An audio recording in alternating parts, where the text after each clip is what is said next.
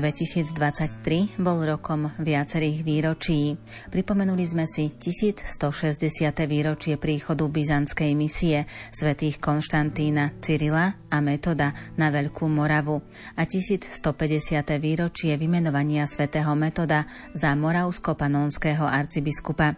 Pri týchto príležitostiach sa v Nitre konala konferencia, na ktorej zazneli aj podrobnosti o cyrilometodskej tradícii v grécko-katolíckej cirkvi na Slovensku. A my vám dnes o tejto téme povieme viac.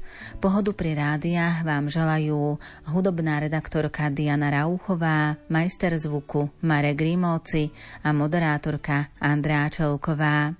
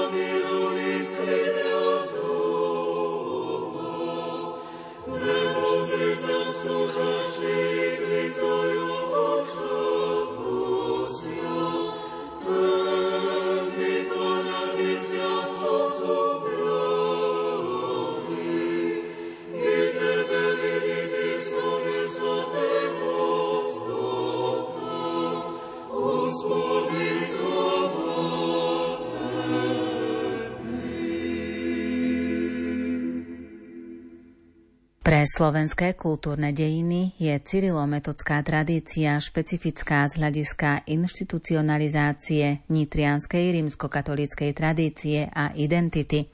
Ozrejmuje to profesor Peter Žeňuch. Všetky európske, slovanské i niektoré neslovanské štátno-politické systémy stoja na základoch kresťanskej identity. Zdôrazňuje to uznanie týchto dvoch svetcov za spolupatrónov Európy spolupatronov preto, že sú patrónmi Európy traja. Benedikt, Cyril a Metod. Na cyrilometodských základoch ako na východisku stoja najmä slovanské národy, ktoré ako svoj konfesionálny koncept prijať latinskú alebo byzantskú tradíciu. Obidva kultúrno-konfesionálne koncepty sa formovali v zhode s hodnotami európskeho centrizmu, ako na to upozorňuje profesorka Barlievová vo svojej najnovšej monografii, pričom zdôrazňuje, citujem, dichotómnosť occidentálno-orientálnej európskej kresťanskej kultúry, ktorá sa dokonale odráža aj v dvojakosti slovanskej ekleziálnej tradície. Koniec citátu. Argumentácia niektorých súčasných historikov však sklzáva do zdôrazňovania exkluzívnosti jednej tradície pred tou druhou. Ekleziálna rozmanitosť slovanských kresťanských cirkví je podnes prirodzená a tradičná, pričom jazykovo-kultúrny charakter slovanských veriacich obidve tradície spájajú s najstarším, literárnym a liturgickým jazykom. Jazyk nám nebol prinesený, my sme ho tu mali ale priniesli nám formu písania kultivovaného kultúrneho jazyka. Nie, jazyk, my sme neboli nemí. Teda ide o staroslovienčinu. Pomenovanie staroslovienčina je terminus technicus. To neznamená, že ten jazyk sa tak volal. My sme ho tak nazvali. Ktorá umožnila etablovanie sa Slovanov v civilizačnom vývine Európy. Do kultúrno-identifikačného vývinu Slovákov tiež zasiahla byzantská tradícia, ktorá sa presadila predovšetkým na začiatku nášho veľkomoravského a cyrilometodského vývinu. Aj neskôr cyrilometodský odkaz zapôsobil ako dôležitý kultúrno-duchovný činiteľ, ktorý sa na Slovensku spája s ekonomicky motivovanou kolonizáciou na valašskom práve. Práve valašská kolonizácia, ktorej neoddeliteľnou súčasťou sa stali aj Slováci, revitalizovala byzantsko-slovanská liturgická tradícia, totiž ten celý priestor, v ktorom poznáme dnes tzv. uniátov, alebo lepšie povedané, neviem či lepšie alebo horšie, grécko-katolíkov, je vlastne priestor osídlený na základe valašskej kolonizácie z veľkej časti. A odtiaľ to možno hľadať aj korene tejto revitalizácie toho starodávneho slovanského, kresťanského, ale aj obradového horizontu. Pokračovateľmi tejto kultúrnej tradície sú dnes na Slovensku práve už spomenutí grécko-katolíci, ktorí svoju cyrilometodskú identitu vidia v liturgickej cirkevnej slovančine, bohoslužobných obradoch a v jurisdikčnej jednote s rímskou církvou. Svojho starobilého cyrilometodského kresťanského základu sa však nevzdali ani Slováci katolíci, ktorí, hoci patrili do uhorskej rímskej cirkvi, ktorá postupne forsírovala svetoštefánsku tradíciu. O cyrilometodskom povedomí svedčia však napríklad latinské misály, bratislavský a spisky zo 14. storočia, bratislavský antifonár z 15. storočia, v ktorých sú zachované latinské liturgické texty k úcte svätého Cyrila a Metoda. Oživenie cyrilometodskej duchovnej tradície treba vidieť aj v spojení s duchovnou piesňou, teda s kancionálovou tvorbou a kantusom katolíci z roku 1655 a 1700. Z obranou kresťanského slovanstva v Uhorsku sa spája aj latinský spis jezuitu Samuela Timona. Obraz dávneho Uhorska z roku 1733, v ktorom sa grécko-slovanská tradícia v Uhorsku vníma nielen ako cyrilo-metodská, ale zároveň predstavuje aj kultúrno-identifikačné východisko pre uhorské kresťanstvo. Na túto kultúrno-identifikačnú zložku identity nadviazal pri predstavovaní dejín grécko-katolíckej cirkvy, Mukačevskej cirkvy, Michal Bradač v roku 1790 vo svojom cyrilskom rukopisnom kompendiu, teda učiteľskej alebo didaktickej pomocke pre budúcich kňazov s názvom Epitom Histórii cerkovnia. V ňom využil práve Timonové výklady o starobilosti slovanskej cirkvi na strednom Dunaji ako synergickej zložke kresťanského Uhorska. Práve v Bradačovej historiografickej práci možno vidieť azda aj pôvod pre ľudové povedomie o tom, že liturgia v živom ľudovom variante cirkevnoslovanského jazyka a jednota s rímským apoštolským stolcom predstavuje hlavnú kultúrnu, obradovú a ideovú platformu grécko-katolíckej katolíckej cirkvi, ako to spomína otec hospodár.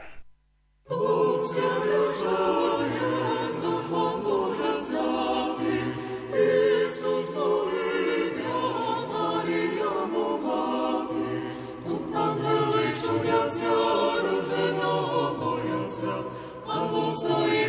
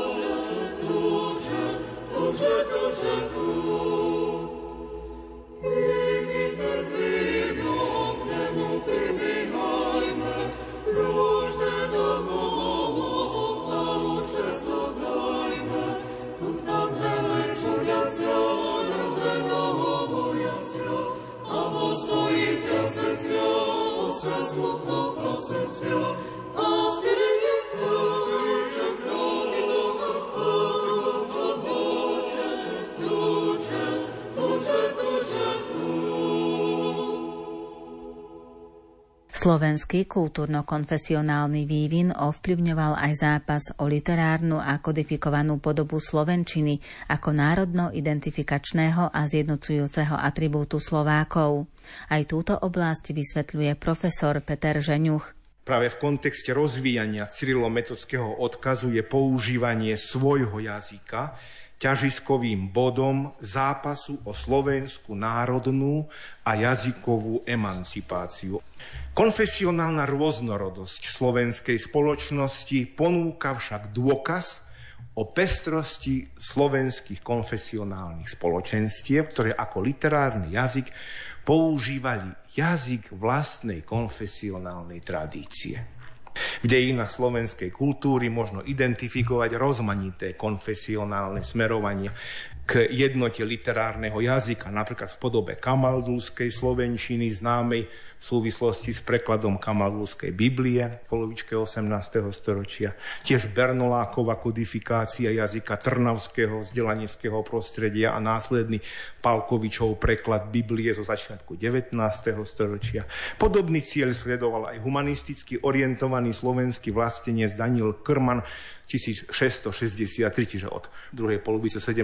storočia, keď sa narodil, ktorý ako evanielik prostredníctvom jazyka, citujem, céry sa snažil skriesiť matku tak, že sa pokúšal kultivovať slovenčinu ako matku slovanských jazykov pomocou češtiny a kralického prekladu Biblie. Teda známe ako bibličtina. Až Ľudovítovi Štúrovi ako evangelikovi sa podarilo dosiahnuť naplnenie túžby Slovákov mať spisovný jazyk ako nekonfesionálny, ktorý sa používa podnes ako spisovný, ak chcete, literárny, komunikačný prostriedok vo všetkých rovinách slovenského jazykového a kultúrneho prostredia a povedomia a potrebe. Princíp modernej jazykovej jednoty teda zadefinoval Ľudovit Štúr.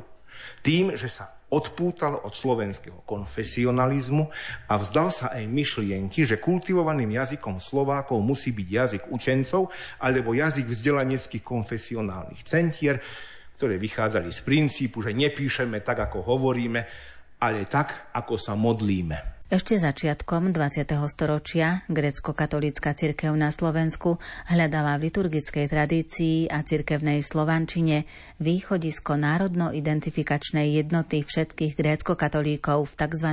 podkarpatsko-ruskom areáli. Dôraz na jazykovo-konfesionálnu zložku identity grécko-katolíkov kládli kňazi ako predstavitelia vzdelaneckej elity historickej Mukačevskej eparchie. Nový rozmer identity grécko-katolíkov Slovákov priniesol až slovenský spolok grécko-katolíkov, ktorý vznikol v roku 1941 a založil ho Ján Murín. Spolok koordinoval úsilie Slovákov, grécko-katolíkov o jazykovo-liturgickú identifikáciu. Práve zakladateľ tohto spolku, teda Murín, vo svojich spomienkach v tejto súvislosti píše – za jednotu cirkvy sa považovala jednota jazyková.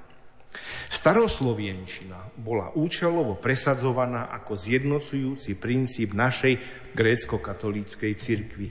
Čas však potvrdil, že jednota cirkvi nielen grécko-katolíckej nespočíva v jednote jazykovej, ale v jednote viery v Boha. Slovanskí apoštoli nepriniesli nášmu národu liturgiu či písmo v rodnej a celým kultúrnym svetom uznávanej grejčtine. Neváhali pre vzdialený pohanský ľud vytvoriť písmo a použiť jeho živý jazyk. Nezdalo sa im nedôstojné používať reč tohto ľudu, ktorý Boh stvoril. Staroslovienčina je jazyk, ktorý dokazuje našu starobilosť. Ale sveta liturgia je najmä stretnutie so živým Bohom, so živým slovom, čo chápu všetky národy. Nie sme dedičmi mŕtvej litery, ale dedičmi živého ducha.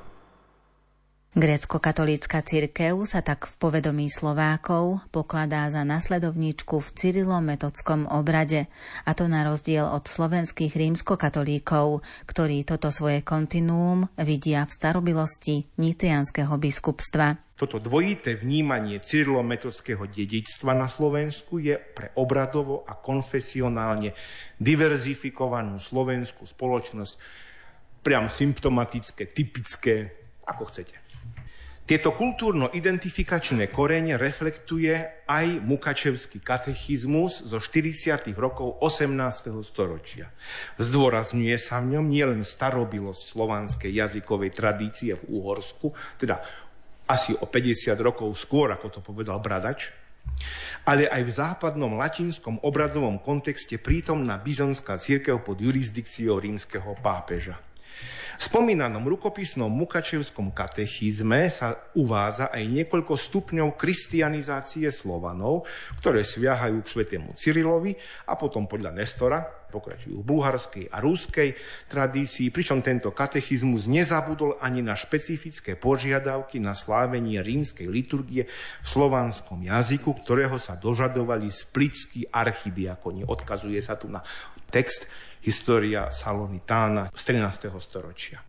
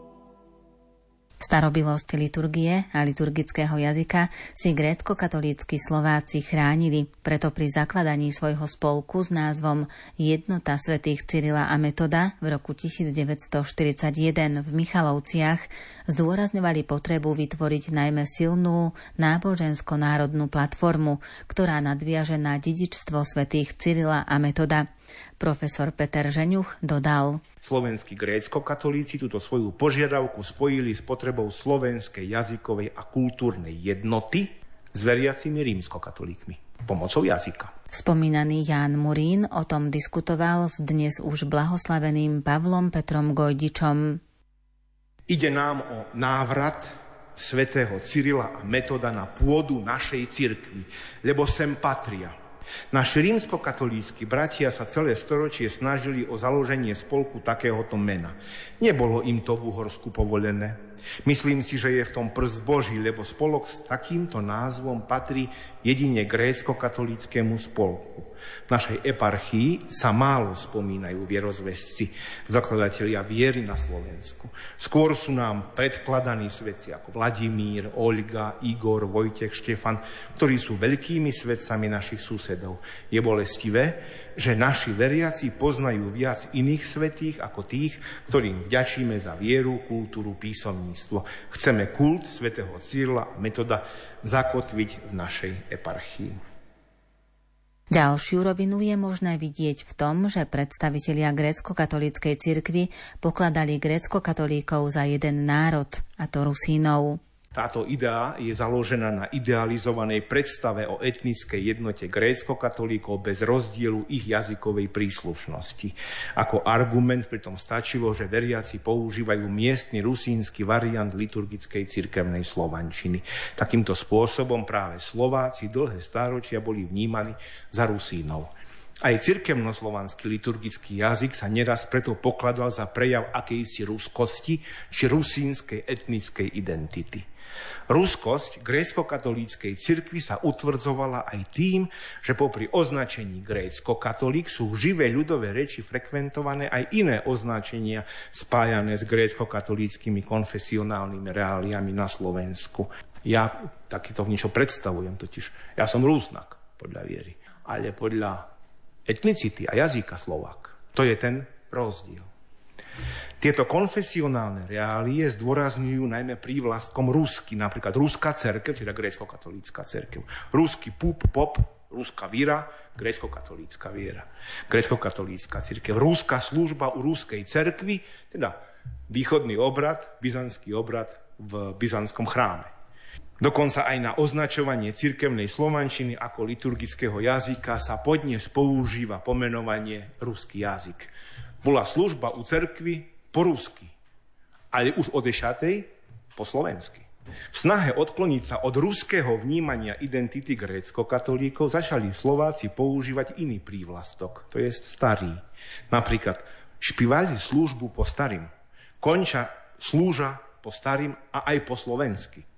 V označení starý sa tak odráža hodnotový vzťah grécko-katolíkov, Slovákov k svojej obradovej a jazykovej kontinuite. Označením starý zdôrazňujú pôvodnosť grécko-katolíckej cirkevnoslovanskej jazykovo-liturgickej tradície, ktorá sa používaním slovenských liturgických prekladov a duchovných piesní v spisovnej slovenčine posunula na vyšší vývinový stupeň kontinuity slovenskej grécko-katolíckej tradície. V tejto súvislosti treba zdôrazniť, že bolo nevyhnutné prekladať z cirkevnej slovančiny do vernakulárneho jazyka, teda v našom prípade do spisovnej slovenčiny, pretože spisovnú slovenčinu pokladali slovenskí grécko-katolíci a podnes ju pokladajú za hodnotovo vysoko, možno tak ako aj cirkevnú slovančinu. Podobne ako aj rímsky katolíci pokladajú latinčinu za liturgický jazyk, alebo je to liturgický jazyk. Nikto ju nezakázal. Nezakázal nikto ani cirkevnú slovančinu.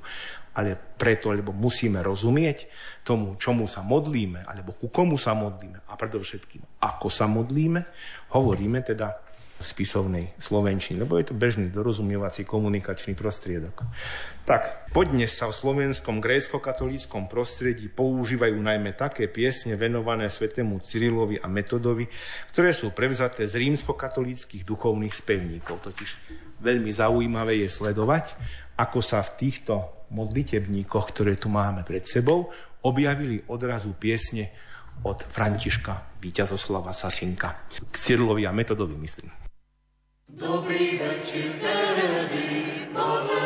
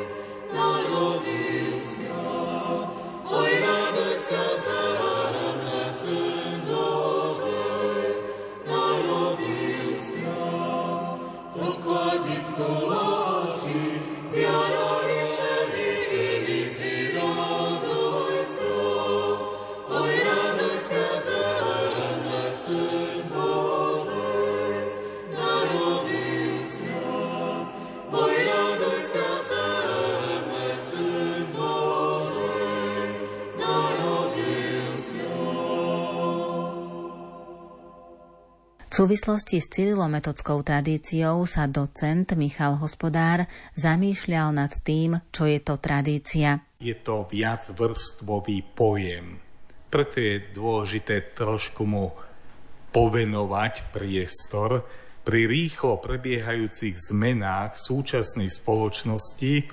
Mnohým znejú slova dedictvo alebo tradícia pri najmenšom ako neaktuálne anachronizmy, patriace výlučne do učebnice dejepisu. Čo my máme s tradíciou, keď potrebujeme dnes zarobiť a, a zajtra, čo bude aká elektrika, čo tam tisícročná tradícia. Málo kto sa dnes hĺbšie zamýšľa nad duchovnými tradíciami, z ktorých vyrástol náš náboženský, národný a kultúrny život. No a teraz hovoríme o cyrometodskej tradícii, ktorá tvorí jeden z mravných a kultúrnych pilierov nášho života. Takže tradícia. Necháme biblický pojem tradícia, sveté písmo a tradícia sú dva pramene poznania Boha. To je jedna konotácia toho pojmu. Druhá by bola, že postupom času sa v katolíckej cirkvi vytvárali miestne tradície ako inkulturované prejavy prijatia zjavených pravd viery. No tak máme potom tradície podľa veľkých apoštolských centier kresťanstva, ako je Jeruzalem, jeruzalemská tradícia, Rím, rímska tradícia, neskôr Byzantská, Byzancii a tak ďalej, Konštantinopolská. V tomto zmysle Pápež Ján Pavol II definuje tradíciu takto. Tradícia sa skladá z historického a kultúrneho bohatstva každej církvy, ktoré sa v nej utváralo na základe svedectva mučeníkov, otcov a svedcov, ako aj zo živej viery všetkých kresťanov počas stáročí až po dnešok. Nachádzame to v bode 8 knihy Orientále Lumen svätého Jana Pavla II. Ďalším možným významovým odtieňom slova tradícia je samotný proces odovzdávania tradície. S pojmom tradícia úzko súvisia aj pojem spiritualita alebo duchovnosť. V podstate ide o to, ako vnímame pôsobenie Svetého Ducha a ako on vplýva na náš život, ako formuje Spiritualita je vlastne spôsob formovania a života v duchu svetom. No a spirituálny model, ktorým žili svätý Cyril a Metod v 9. storočí, nie je nejakou historickou súvislosťou alebo historickým odpadkom, prepačte za výraz, alebo historickým teda anachronizmom, Ale spirituálny model Cyrila a Metoda je živý a perspektívny aj dnes. Jeho korene sú spoločné pre východ aj západ, ale predsa, tak ako medzi jednotlivými národmi vidíme ich špecifiká, rovnako by sme mali charakterizovať aj špecifika východnej a západnej spirituality. Jej dôležitosť a význam vyplýva z predmetu – to je z nadprirodzenej dokonalosti. Pokiaľ západný model je skôr teoreticko-filozofický, východný je charakterizovaný prežívaním a emotívnosťou. Slovanské národy z citového hľadiska sa viac hodujú s východnými národmi a spájajú ich sklony k poézii, spevu, hudbe, mysleniu, a táto duchovná vlastnosť vnikla aj do cirkevného života, ktorého vonkajší prejav sa odráža práve v obrade. Ďalší dôležitý pojem. Na území dnešného Slovenska sme práve v rozmedzi, kde tieto dva modely alebo tradície, východná a západná, postáročia koexistujú a navzájom sa prelínajú. Lord.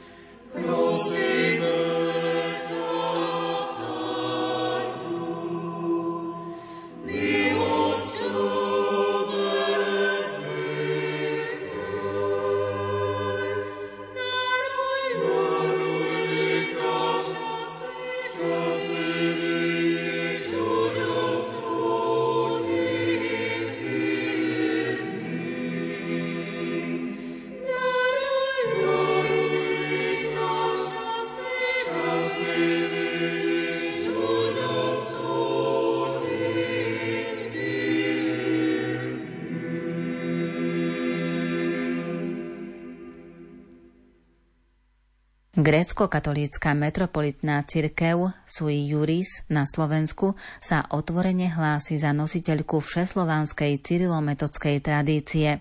Docent Michal Hospodár vysvetlil, kde všade je to viditeľné. Spomenutú prítomnosť cyrilometodskej tradície nemusíme namáhavo dokazovať.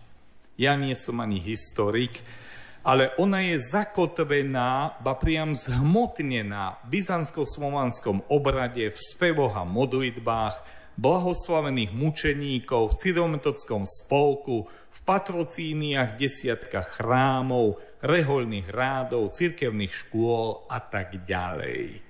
Pre grecko-katolickú církev na Slovensku majú solúnsky bratia osobitný význam aj v tom, že Košická eparchia, predtým Košický apoštolský exarchát, pri svojom erigovaní v roku 1997 zverila svoju budúcnosť práve pod ochranu svetých apoštolom rovných Cyrila a Metoda učiteľov Slovanov. Znaky cyrometodskej tradície, ktoré boli postáročia súčasťou našej cirkevnej identity, formuloval dnešný arcibiskup Cyril Vasil nasledovne. Grecko-katolická církev na Slovensku vo svojom povedomí sa hlási za priamého pokračovateľa a dediča cyrilometodského modelu, ktorý má tieto tri podstatné prvky.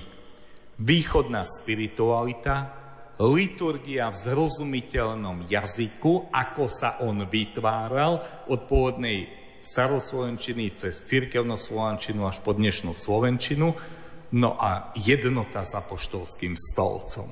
Všetky tri znaky má grécko-katolická církev. Východná spiritualita, zrozumiteľný jazyk a jednota s apoštolským stolcom. Z cyrilometodskej misie ako z prameňa vyteká živá voda pravej viery do srdc našich predkov až do dnešných čas. Rímsko-katolická i grecko-katolická církev na Slovensku sú ako ľava a pravá strana jedných plúc. Už spomenutý pápež Ján Pavol II pri svojej návšteve Slovenska v júli 1995 vo svojom príhovore pred športovou mestskou halou v Prešove okrem iného povedal tieto potvrdzujúce slova na adresu koexistencie cyrometodskej tradície na našom území. Pri tejto mojej návšteve Slovenska, najmä jeho východnej časti, mohol som osobne spoznať zvláštnosti, ktoré charakterizujú život a tradície tohto kraja. Tu sa západ stretáva s východom, latinský obrad s východným – Takmer hmatateľne tu možno cítiť stopy dedictva a posolstva svätého Cyrila a metoda apoštolov Slovanov a spolupatrónov Európy. Svetí solúnsky bratia vypracovali svojou evangelizačnou činnosťou model cirkevného života, ktorý v sebe spája bohatstvo východnej tradície, oblasti práva, liturgie, teológie a spirituality, s princípom jednej svetej katolickej a apoštolskej cirkvi v spoločenstve s rímským biskupom. Tradíciu možno označiť aj za charakteristickú črtu náboženstva. Náboženstvo je jav, ktorý lpie na tradícii. No jedným dychom pripomeneme a dodajme, že nestačí svoju náboženskú tradíciu len oslavne pripomínať, prípadne inštitucionálne na ňu nadvezovať, ale je potrebné ju pozitívne modelovať a vytvárať. To sa môže diať len v prostredí živej viery. Ináč sme na dejepise, nie na duchovnom podujatí, kde rastie naše povedomie a naša osobná zaangažovanosť do cyrometodského modelu života jeho rozvíjanie aj v 21. storočí. Ináč sme na dejepise. Niektoré stopy cyrometodskej tradície. Krátko. Cyrilometodská tradícia bola v dejinách grecko-katolíckej cirkvi na území Slovenska vždy živá, úprimná a spontánna, aj keď vieme, ako v histórii nevždy bolo možné navono ju deklarovať. Od čias Veľkej Moravy až po 15. storočie ju podľa historika Michala Fedora jezuitu oživovali igrici, speváci. Napriek pochybnostiam niektorých vedcov Michal Fedor tvrdí, že kontinuita cyrometodskej tradície, teda pôvodného modelu kresťanstva, sa na území Slovenska zachovala nepretržite až do našich čias. Svedectvom o vývine a formovaní byzantsko-slovanskej kultúry a tradície na Slovensku sú nielen cyrilské písomné pramene, ale aj historické doklady, ktoré svedčia o tom, že na budovaní dedín na Baláskom práve teda na prílive východných kresťanov počas kolonizácie, sa zúčastňovalo aj naše slovenské obyvateľstvo.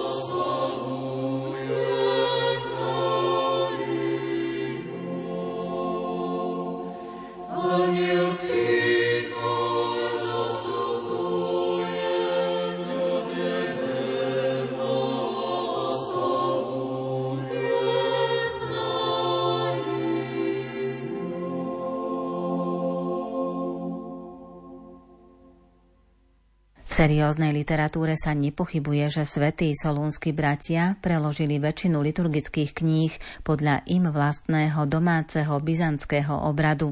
Aj toto konštatoval docent Michal Hospodár.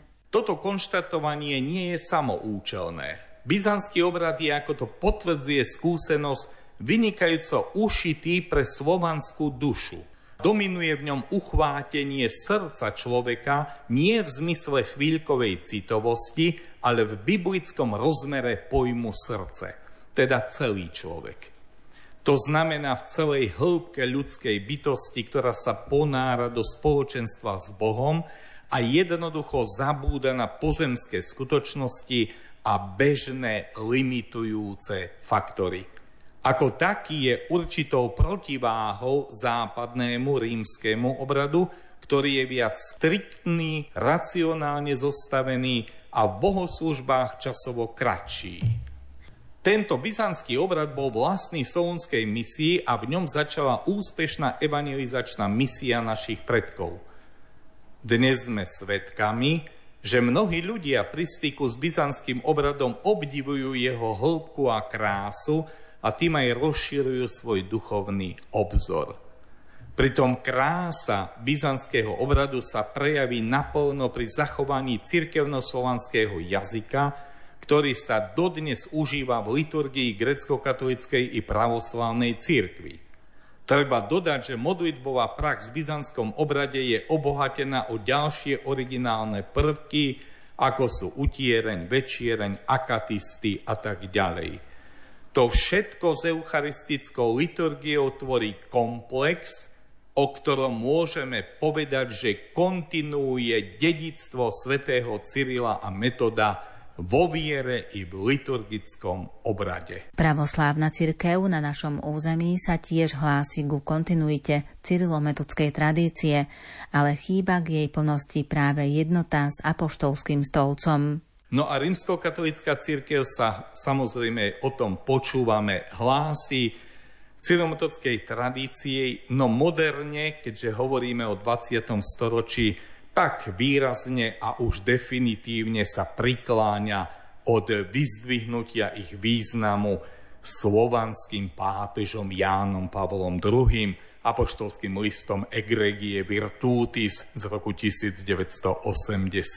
Významný podiel na udržiavaní cyrilometodskej tradície u grécko-katolíkov má spolok svätých Cyrila a Metoda, ktorému docent Michal Hospodár predsedal 24 rokov. Je to zlatý vek cyrilometodskej tradície v grecko-katolíckej cirkvi. Zrod spolku potom 40-ročné prerušenie počas totality a jeho obnovenie v roku 1991 a následne 30-ročná činnosť. Venujeme sa, a rád by som len tak povedal, aj spirituálnej poézii.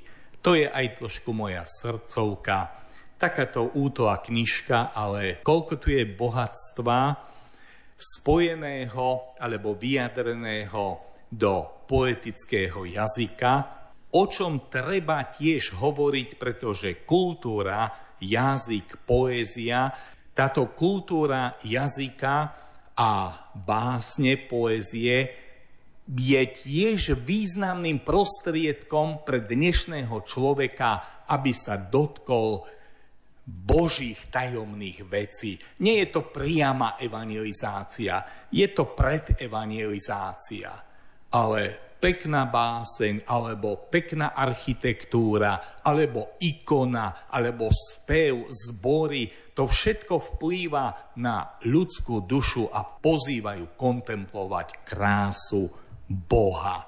Tak toto robí spolok pri zachovávaní svojich pravidiel, šíri cyrometodskú úctu, vyzdvihuje dejateľov, najnovšie aj filmovým jazykom a pripamätúva si aj dejateľov pamätnými tabuľami a tak ďalej. Nositeľmi cyrilometodskej tradície sú aj viaceré chrámy na Slovensku.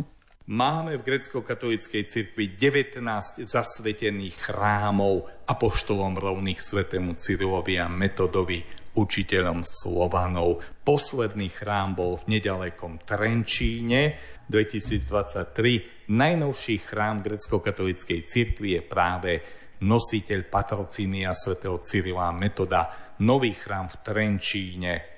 Svetý Cyrila Metod v čase vojnového konfliktu na Ukrajine k nám znova v plnej sile zaznieva túžba po jednote slovanských národov. Preto mi dovolte, aby som zakončil modlitbou liturgickým textom na sviatok slovanských apoštolov, ktorý sa k nám prihovára v tropári takto. Svetý a Metod, horliví a Bohu oddaní apoštoli, učitelia slovanských národov, proste nášho vládcu, aby s církvou zjednotil všetkých Slovanov a upevnil ich v pravej viere. Nech dá mier svetu a spasí naše duše.